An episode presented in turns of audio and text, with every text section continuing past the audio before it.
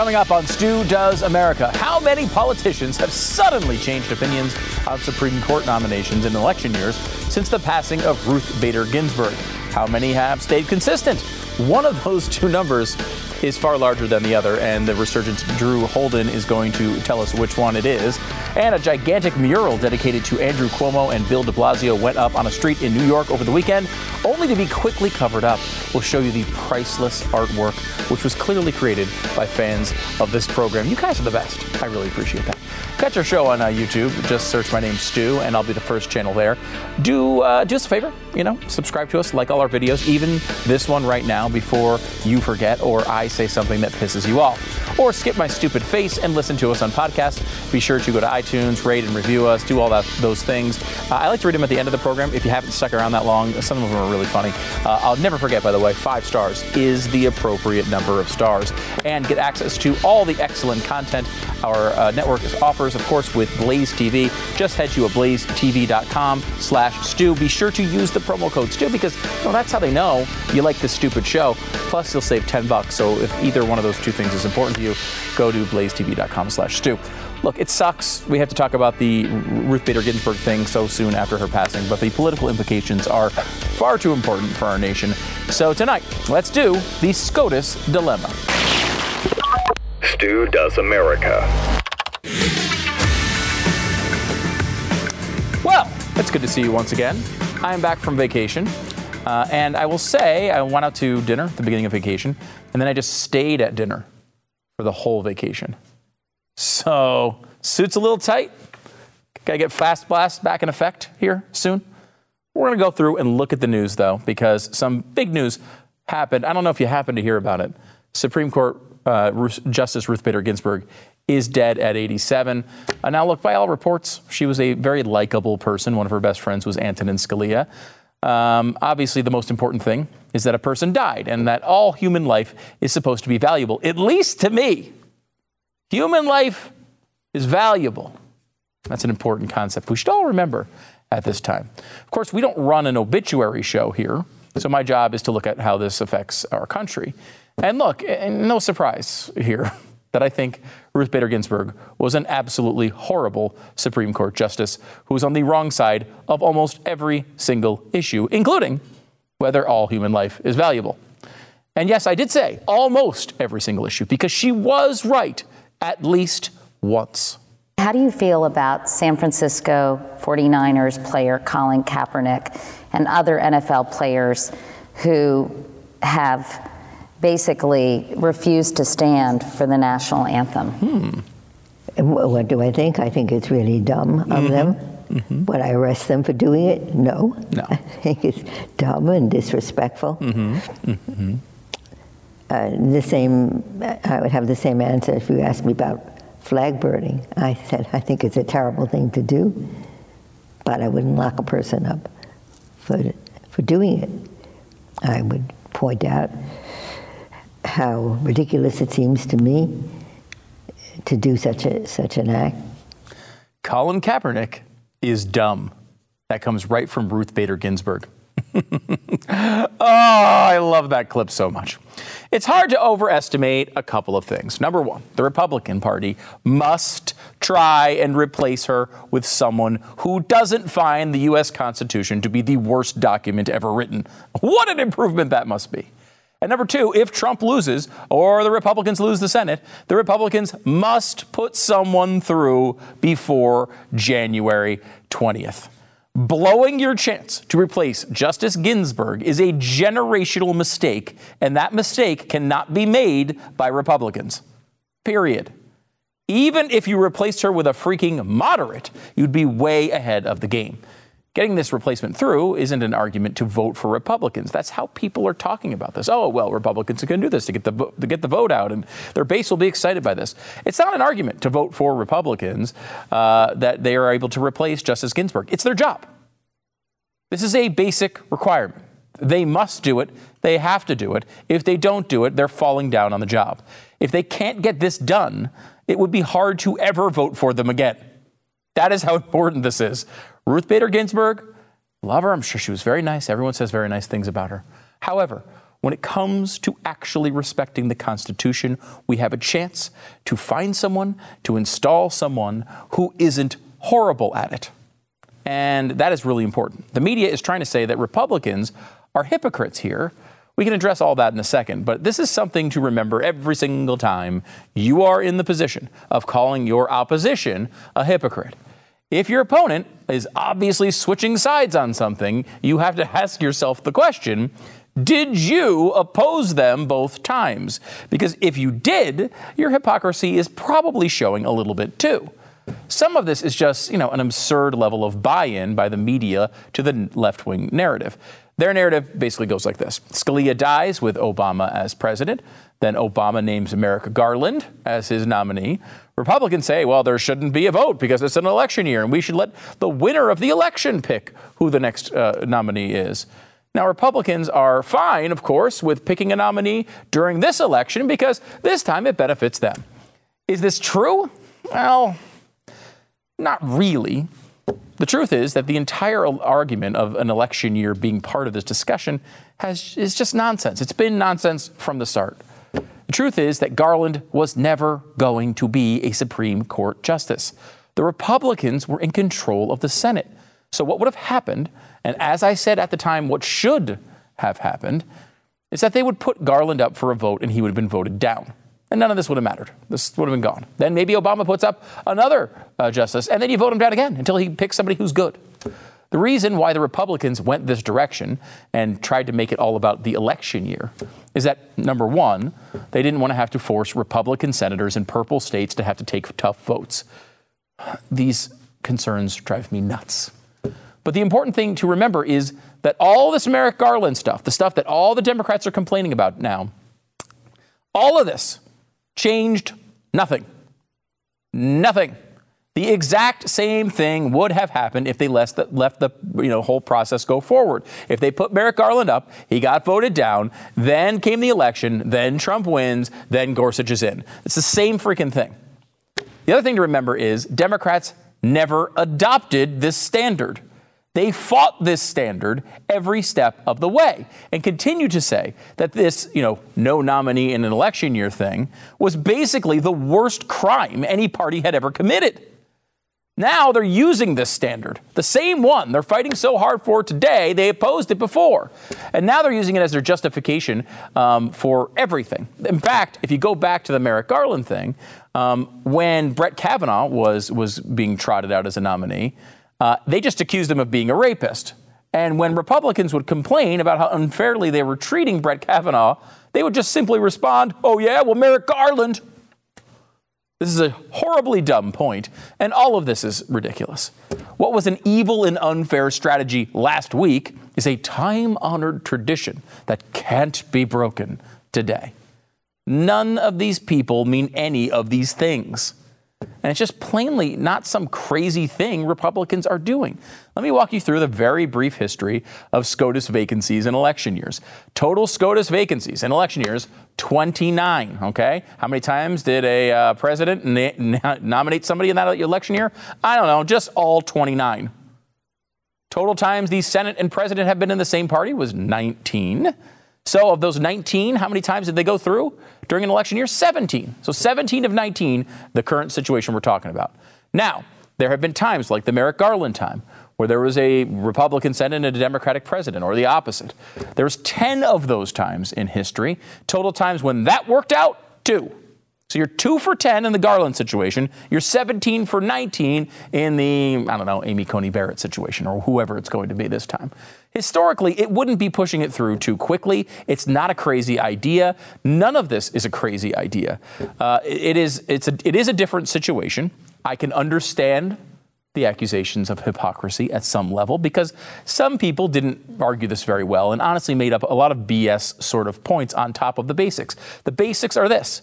When you have a Supreme Court justice that is being nominated that you think will not respect the Constitution, you just don't vote for them. And that's what would have happened if Merrick Garland were put up in front of uh, the Senate in 2016. The issue here was McConnell tried to protect the Republican Party from having to make some tough votes and the outlying possibility that maybe a bunch of Republicans would uh, would run away and, and vote with the Democrats. But remember, they would have needed to get to 60 votes at this time. It's completely unlikely. The main thing that they were doing was shielding a few votes in you know uh, bluish or purple states. To me, I'd rather stick with the principle because none of this is going on right now. If you would have stuck to the principle back then, let them have the vote and just say no. We think that guy you point, put out there, Merrick Garland, we think he sucks. So we're going to say no. The other argument that Democrats are putting out is this is too fast. We don't have enough time. I mean, we could never do this. This could never happen. Let me uh, give you this uh, chart here. Uh, as you know, we like graphs here. Conservanerds unite. Graphapalooza Part 1 from Back from Vacation. Everybody's excited for it. This is the length of time uh, that it took for uh, the nomination to the final vote for a bunch of justices. You'll see uh, some of them when everybody really agreed and loved everybody, like Stevens, only 19 days, uh, Justice O'Connor, 33 days, uh, Ruth Bader Ginsburg, only 42 days. Um, the longest one here that actually worked out was Clarence Thomas, and 99 days. Now, 99 days from today, just so you know, you can get prepared, is Kwanzaa. So I hope you have your tree, or at least have ordered it. Uh, but 99 days is still well before January 20th, which is when uh, uh, President Trump would leave if he were to lose, uh, or the Senate would be turned over if the Republicans lose the Senate. It's plenty of time. Uh, the basic point here is plenty of time. I mean, what's the average here? Maybe 60 days, a couple of months. Um, it might be a little bit after the election, but your job doesn't end at the election. That's not how this works. Your job ends at the end of your term. And it's important to do your job until the end of the term. Republicans were elected in 2014 uh, in the Senate, in 2016 the presidency, 2018 they expanded their uh, majority in the Senate. They were I mean, look, we go back to the Trump days. Remember, uh, people, including myself, were pretty skeptical about whether Donald Trump would actually name good justices. One of the reasons he put out a list of uh, justices that he might name to the Supreme Court was to win over people's votes who were skeptical of him and his conservative bona fides. What did he do? Well, he came out and he named Gorsuch, and I was pretty happy with that one. You look at this thing here, and it's like, well, they didn't, the, the, the American people didn't revolt from Donald Trump because of that. They elected him. People didn't revolt from him in 2016, 2017, 2018, 2019. I mean, he, you know, the Republicans still have the Senate. They could have voted them out if they didn't want uh, Republicans to be naming senators. Seems like they did, and they should go ahead and do it. In fact, beyond that, they must do it. This isn't a moral imperative. I don't. I don't stress. Look, do I believe that Roe versus Wade is ever going to be overturned? You know, I'm kind of a negative guy. I'm going to go ahead and say no on that one. It's very unlikely. But millions of lives are literally at stake here. You need to do whatever you can do in this situation. And this is absolutely within your rights. It's very constitutional. Uh, it's not that out of the ordinary. The only thing it does is kind of disagree with a, with a ham handed version of what they tried to do in 2016. Well, that was a standard that the Democrats rejected wholeheartedly and was just a honestly a cable news argument uh, which was wrapped around a very true point that they did not have to let Merrick Garland become a Supreme Court justice. You just don't get it. A, the, the Senate is there to do something about this for a reason. Now, what's interesting about this is that the Democrats act like they, you know, I, that they care about institutions, like it's this really important thing to them. Of course, this is a lie. I mean, they went out and said almost immediately after saying, oh, the Constitution, you must let Merrick Garland in the Constitution. And now it's like, well, this is our a democracy. How can you go against our democracy? Well, all they're saying almost right away is if you don't give us the things that we want here, we're just going to start packing the court and doing a hundred other things. Representative Joe Kennedy from Massachusetts has said just as much. He tweeted this. If he holds a vote in 2020, we pack the court in 2021. It's that simple. I'm not sure how to read that one. It's really nuanced. They want to pack the court anyway. Pete Buttigieg said he wants 15 Supreme Court justices in there. It's important to remember that nothing that any politician says really anybody in Washington, means anything. It's all just nonsense. We think of these people as leaders trying to figure out what's best for the country, but it's better to think of them as defense attorneys for their parties. When a serial killer goes to trial, none of us think, well, that defense attorney really believes that serial killers should be all out there free to murder anyone they want. We know that they have a role, they make arguments. That's what they do. We have these people have roles. They'll say anything for any reason to get their client off. That's how the legal system works, whether it's true or not. That, unfortunately, is also how our politics works these days. People will just say anything. And at the risk of offending serial killers out there, the parties are kind of like the serial killers. They'll just defend them at any cost, whether it's true or not.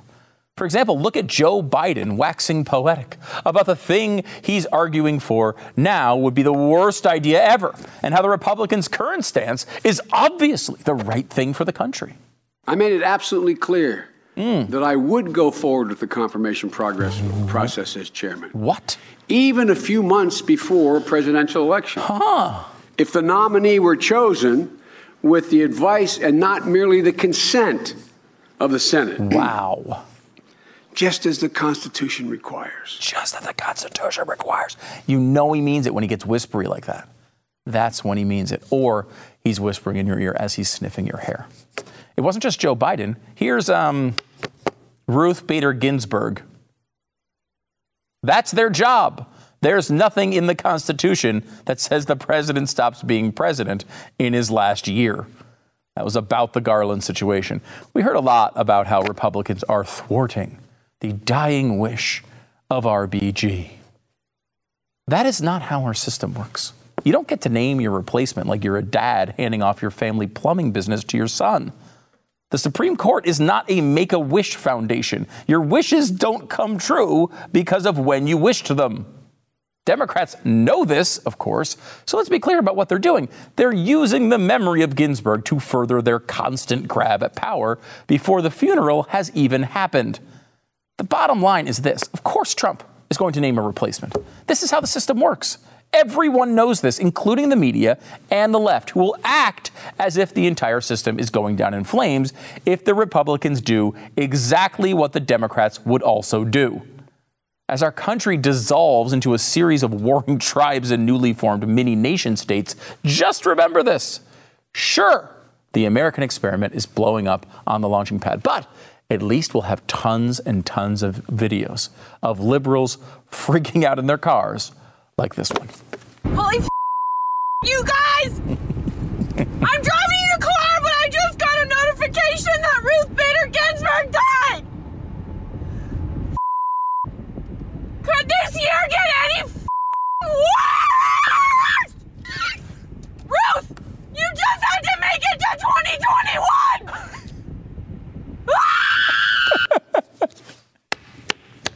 she looks like she's driving 150 miles an hour in that clip. That is not safe, boys and girls. And she at one point she does like two or three sentences right to the phone. It's like, can you look at the freaking look out your uh, in front of the wheel there, in front of the hood, see what you're running over. Can you check that out? All right, uh, let me tell you about Buttercloth. Do you hate wearing dress shirts? Buttercloth has designed a men's dress shirt that is actually comfortable. It feels like you're wearing your favorite t shirt. Uh, it's not stiff and scratchy like typical men's shirts. It's hard to describe. I will say I've never felt a fabric like it uh, because there is no fabric like it. There's not another one that exists. Buttercloth is the perfect name for this stuff. It feels, it's so soft. In fact, they actually sent, uh, ah, I got my Buttercloth. I actually got this mask too. Now, I know we don't like the mask thing. Nobody likes the mask thing. But this is definitely my favorite mask. It's this unbelievable material. It's so soft and breathable. I just love it. And if you have this thing on as a shirt, you're going to be a very, very happy camper. You just got to make sure you buy it big enough for an entire vacation where all you do is eat. Because when you come back, the buttercloth thing, I mean, it's, it's very stretchable. It's very stretchy. It feels very comfortable, but I don't know that it can take in an entire week of nonstop dinner. It was featured on ABC's hit show Shark Tank in 2018. They invested $250,000 in this, and that's kind of what got the whole thing started. But they know their stuff. They've been doing this for a while. Buttercloth is offering our listeners right now 20% off your first purchase. Go to buttercloth.com slash Stu to receive 20% off your full price uh, first full price order. The slash Stu part is important because that's how they know you like this stupid show. And I will say you know, getting the 20% off is awesome, but it also these sponsors come to the table and they say, hey, we're going to support these these uh, you know voices. They're going to they're going to talk about you know people speaking freely, and that's important. Buttercloth.com slash Stu. Buttercloth.com slash Stu. Joining us once again is the Resurgent's Drew Holden. You can find him on the Twitters at Drew Holden360. His latest thread to go viral is an examination of all the political hypocrites who have flip flopped on the idea of nominating a Supreme Court judge during an election year. Drew, thanks for coming on the program. Stu, pleasure's mine, sir. Appreciate having me back. We're just going to turn the show over to you on the days where you release these threads because they're just so good. There's so much in there. Um, kind of give me the outline of, of what you found this time. Sure. So, uh, you know, obviously the, the passing of Ruth Bader Ginsburg is incredibly tragic. Um, but unfortunately, one of the first things that came to my mind after is there's going to be a political process. We're going to have to nominate someone. It's closing in on an election year. I think we've been here before, and the usual voices were probably on the other side of it. So yeah. I went back through to see what folks had said last time when we wanted a confirmation to come close to an election. And wouldn't you know it, the narrative there was a little different. It was very focused on this, uh, the hashtag we need nine, how important important it is to have a full Supreme Court. You know, that's uh, obviously an important part of a democracy uh, as one part of it. And the other was the hashtag do your job, that it's the role of the Senate to advise, consent, uh, hear, hear names, even those maybe they don't like. And uh, as you could probably imagine, Stu, as soon as I started poking around on the more recent commentary, all of that went right out the window. yeah, it's funny because the hashtag concept, right, is like, it's something where like, it's going to help organize all of us. We're going to have this big, it's going to be trending. And you forget that years later, when you've totally totally flip flopped in all these positions. All someone has to do is search for that hashtag, and they're going to have all your comments on that. I mean, they've really screwed themselves.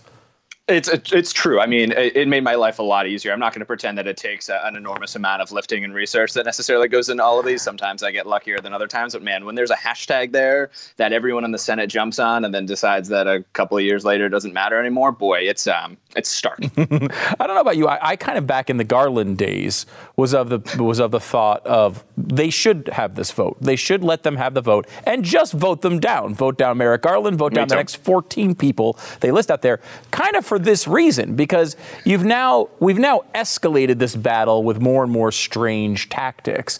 Um, it, it, when you go when you look back at that period, did Republicans handle that right?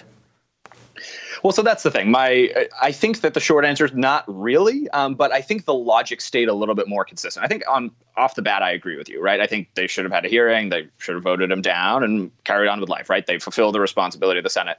But you know, if you go back to what McConnell had to say way back when, it wasn't tied in the same way that the Democrats currently is to the idea of we need a functioning Supreme Court. It's important to do these sorts of things. It was a little bit more naked power, right? And so, in classic kind of Mitch McConnell fashion, I don't know that he necessarily painted himself into a corner. The one person who I think really did, though, was Senator Lindsey Graham. Mm-hmm. I think he did a really poor job, but then came out with a statement today where he was like, listen, I saw the Kavanaugh stuff go down. It was terrible. It's changed my mind about how these things are supposed to operate. And I was like, all right, I will uh, close out that option on the next thread.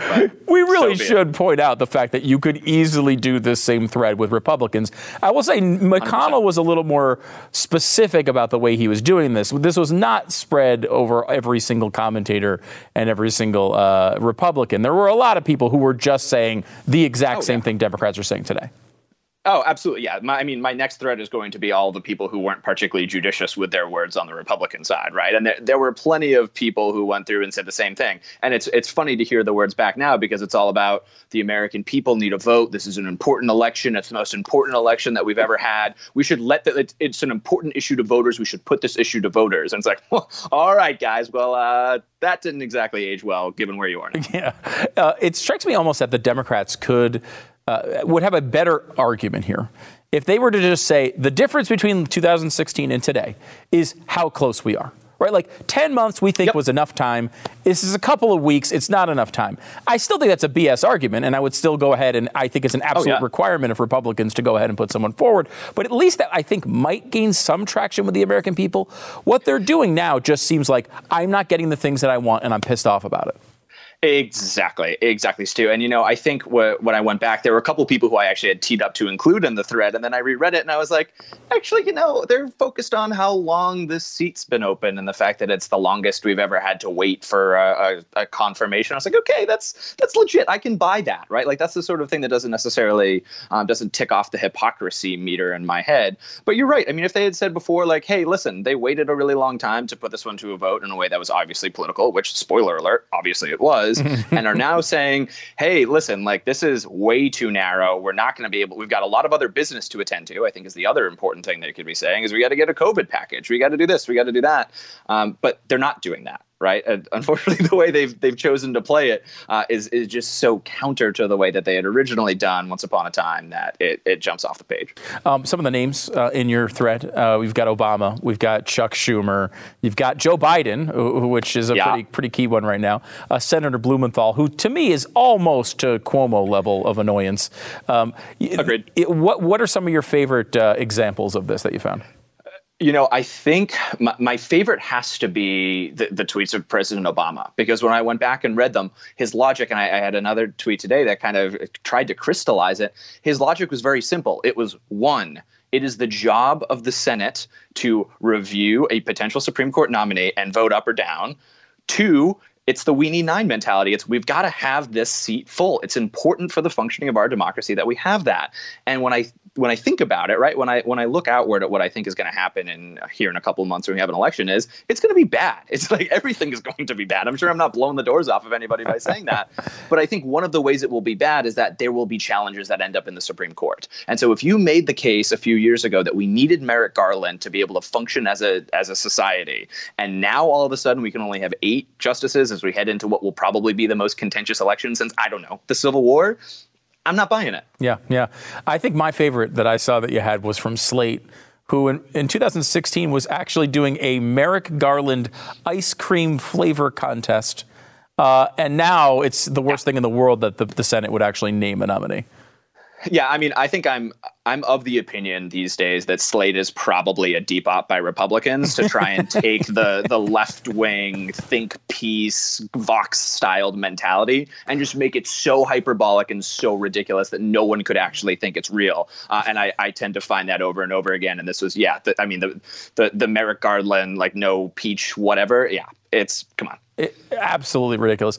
I, as I watched this stuff go down, though, I, I had this I was overwhelmed by the idea that we really shouldn't consider any of these people as authorities on any of this stuff right? Like this is these are people who are not saying things they believe.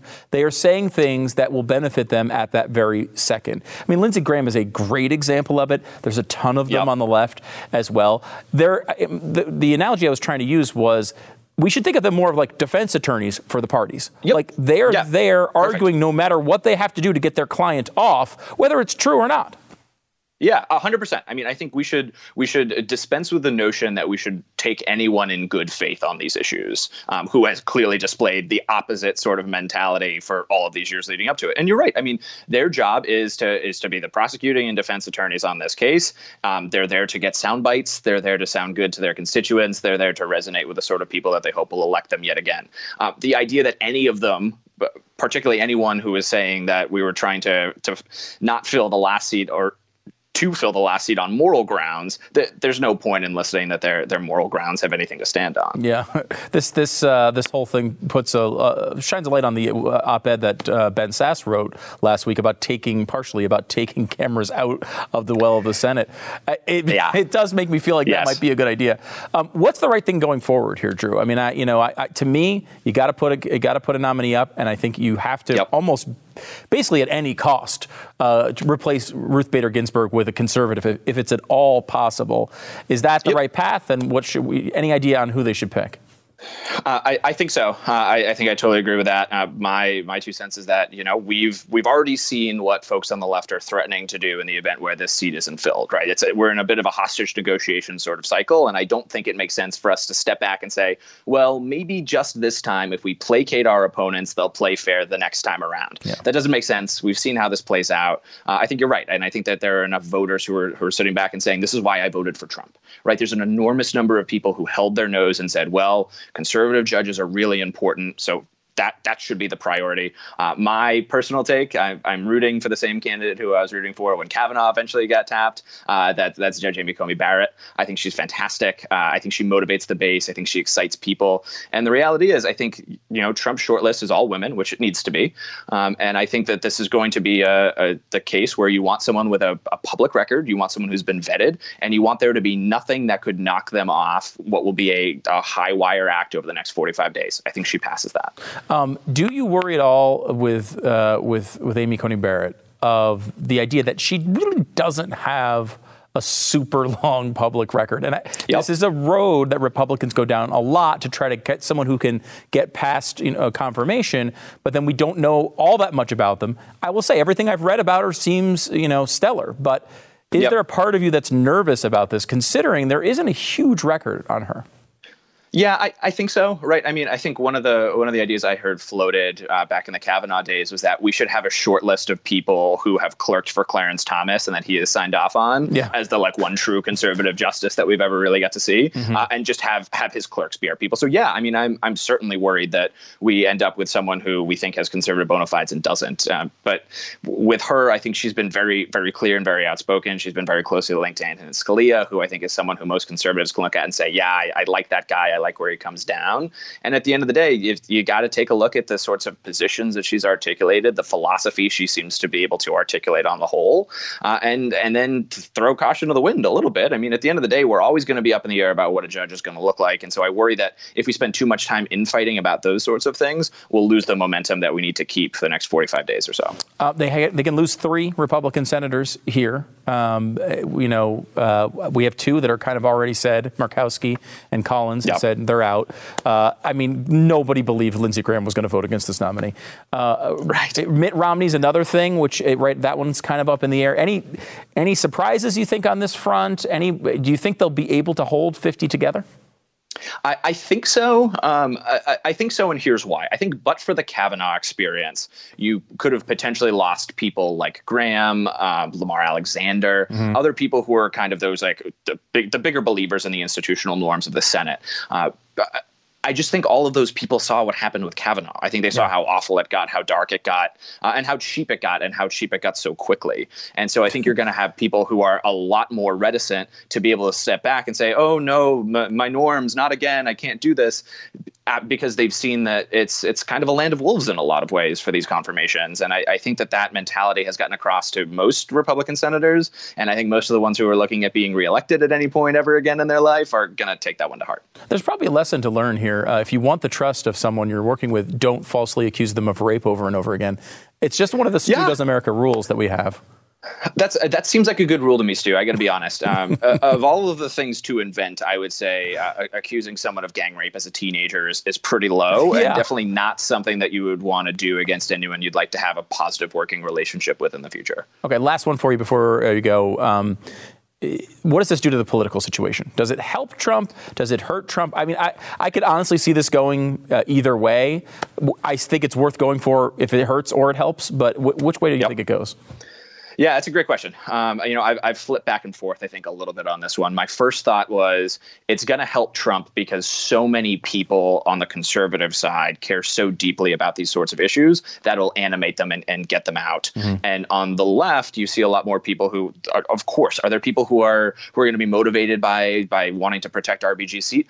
Yeah, but at the end of the day, I think where I come down is the people who are going to vote about this issue on the right are still probably people who they have their hangups with Trump. Maybe they have their issues with the direction the Republican Party has taken. But to me, they're the ones who are more likely to stay home than someone who has the an RBG T-shirt on the left who's who's singing "Imagine" on the steps of the Supreme Court right now. Like we know those people were going to get out and vote. We knew they were going to phone bank. We knew that they were going to be passionate about this election. Uh, and I think this probably reinvigorates a relatively weary Republican coalition to go back into battle battle again. Mm. Drew uh, Holden from the Resurgent, uh, the tweet thread. We're going to tweet it out from uh, at Stu Does America. You can always get all of these things. Go back through Drew's uh, Twitter feed. Maybe you can find a thread of him being hypocritical, and you can post one day. It. One day, it's going to happen. One day. Uh, go to Drew Holden 360 on Twitter uh, and keep up to date with everything the media wants you to, you know, kind of slip by your radar this year. Drew Holden, thanks for coming on the program.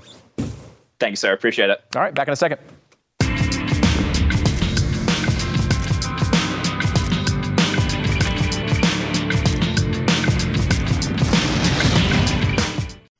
For your daily uh, view of why the apocalypse is near, I give you this. CNN has fact checked Joe Biden and uh, said he's false uh, on two separate claims. One, that there's no session in the Supreme Court between now and the election. Uh, it's inaccurate, uh, begins on October 5th uh, nearly a month before the election, according to CNN. The other one I think is more significant now, uh, though. One of the things Joe Biden doesn't want to release a list of his Supreme Court nominees like Trump has. Why? Well, because he knows if he puts someone out who, there who's moderate, people like AOC will freak out, and if he doesn't give left-wing nominees their candy, then uh, uh they'll freak out. And if, if they give all left-wing nominees or too many left-wing nominees, the moderates will get freaked out and they might go vote for Trump. So he's trying to keep it secret, basically. Um, and so what happens is he, you know Biden comes out and says this. He says, they're now saying after Ruth Bader Ginsburg passes away, they say Biden should release his list. It's no wonder the Trump campaign asked that I release list only after she passed away. It's a game for them, a play to gin up emotions and anger. Uh, CNN points out, facts first, this is just wrong. The Trump campaign and Trump himself had repeatedly said prior to Ginsburg's death that Biden should release a list of prospective Supreme Court nominees. And so we have the list here, uh, if you haven't seen it yet. Um, and, and, you know, he released it like a week and a half before Ginsburg's death. There's a part of me that wonders, and, and, the, and the president should know this news. If, you know, Ginsburg's is on her deathbed, they might have had that knowledge in advance um, and are thinking to themselves, well, let's get this list out there. I wonder if we'll find that out in the coming weeks. Um, it's a long list, though, but we can luckily eliminate a bunch of the names um, because even the most PC president or non PC president in history, uh, the guy who we have a president now who is the most anti PC guy in the universe. But even he ha- is saying, like, oh, yeah, it's got to be a woman, obviously. It's got to be a woman. So we can get rid of a lot of his list here really early. For example, uh, let's go through the first names. Daniel, you know, I mean, look, it's the genitals are wrong. Can't have a dong in this list, okay? I hate to say it. Daniel's got a dong, Paul's got a dong, Tom's got a dong, Ted's got a dong, Stuart's got a dong, Steven's got a dong. No, uh, Noel, yeah, he's got a dong. Uh, Josh has got a dong. James Ho has got a dong. James Ho would be great, but he's got a dong. Sorry, James. Uh, you're out. Uh, Greg's got a dong. Christopher's got a dong. Carlos has got a dong. Peter, Peter's got a Peter. And Lauren, Lawrence has got a dong, which leaves us with only Bridget, Barbara, Martha, Sarah, Allison, and Kate because they got the right parts. So they can be considered. So we're down to a list of six, just that simple. We've eliminated 70% of the qualified people based on their genitals. This is a good thing for us to be doing, America. I hope, I hope you're. Uh, Hope you're okay with it. Uh, look, I'm just want, I just want a conservative. I don't care what genitals they have. Let's just pick the best person. Can we do that? Can we do that? Back in a second.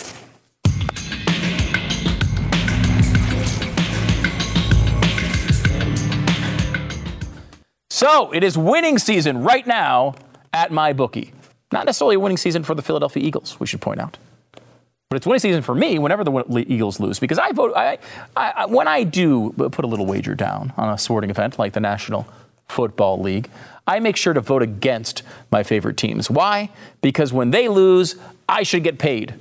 You can do that dumb philosophy as well at my bookie because winning season means hitting all your parlays, all your props, all get it, get it all done and, you know, whether your team is trouncing their rivals or getting trounced by their rivals, including a team that doesn't even have a logo anymore, the Washington football team, you can still be a winner with MyBookie. Celebrate the return of the NFL season by investing in your intuition. New players get up to a thousand bucks in free play to add more excitement to the sports you love and the games you bet. From live betting to championship futures, every play you want to make is waiting at MyBookie. It's simple. Just make your picks, you win big, you collect your cash, and you have a little bit of happiness you can salvage by watching the Philadelphia Eagles lose to not only the Redskins, but also the Rams in devastatingly pathetic fashion. Visit mybookie.com and use the promo code STU today to double your first deposit. And remember, the STU code is extra super important because that's how they know you like this stupid show. Plus, you'll get the cool deal, doubling your deposit. MyBookie.com. Use promo code STU to double your first deposit. Your winning season begins today. Eagles probably in a few weeks. But your winning season can begin today at MyBookie. It's mybookie.com, and the code is STU. Uh, I don't know if you know this. It's totally okay to paint murals in New York City. That is okay now. It's been approved. As long as it says Black Lives Matter, totally okay. Says anything else, any other opinion, then definitely not okay. Not cool if you even think you could do that. Unfortunately, a couple people, and I, I wonder if they perhaps watch or listen to this show because you can do that, you know, on YouTube. You subscribe there. You can go to podcast. You can subscribe there. Listen every single day. Even if you only listen on one, go to the other one and subscribe there too because it helps the show. Anyway, here's the new mural that went up in uh, New York. Uh, a little different than some of the other Black Lives Matter ones. This one just says F Cuomo and De Blasio. Now it didn't. It says a little more than F. It's got some other letters after that.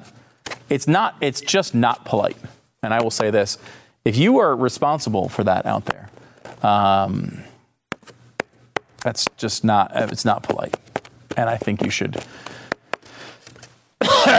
you should. Uh, hold on. Get a drink.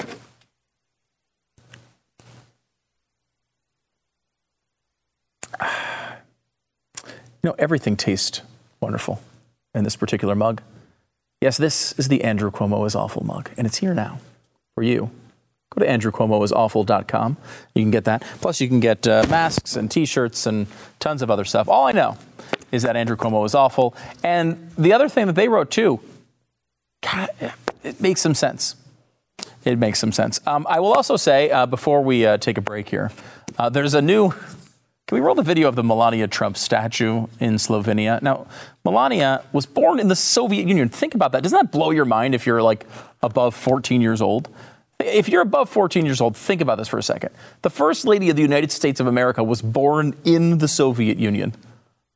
It's incredible. It really is an incredible thing. Uh, now it's Slovenia. Uh, so they had they put up a statue of her, and I guess did someone burn it down? Is that what happened to the first one? So they put up another one of, of Melania. And as you know, Melania is a very beautiful woman. Like this is gonna. Uh, I'm sure she works well for a statue. I would assume. Um, however, their effort here. I'm curious. Uh, do they hate her or what's the? Um, here comes the statue. With this very slow reveal, and there it is. Now, I, do we have this? Do we have the? I don't know how to describe this to you if you're listening on podcast. It's basically like a lump of stone with a really awkward, like, um, pageant sort of wave. Do we have the full screen of this? Because it is not. Uh, it's not a beautiful, not a beautiful statue. I'd, I'd say they could maybe be a little bit. Maybe they could have hired someone who's sculpted before. You know, that would be one of my recommendations. Do we have that or no? Yeah, here it is. Look at this. Now, what does that have to do with Melania? It's just a faceless lump of stone. I mean, it's more respect than she ever got here, but still, it's not exactly, I don't think it does her justice, I'll have to say. Back in a second.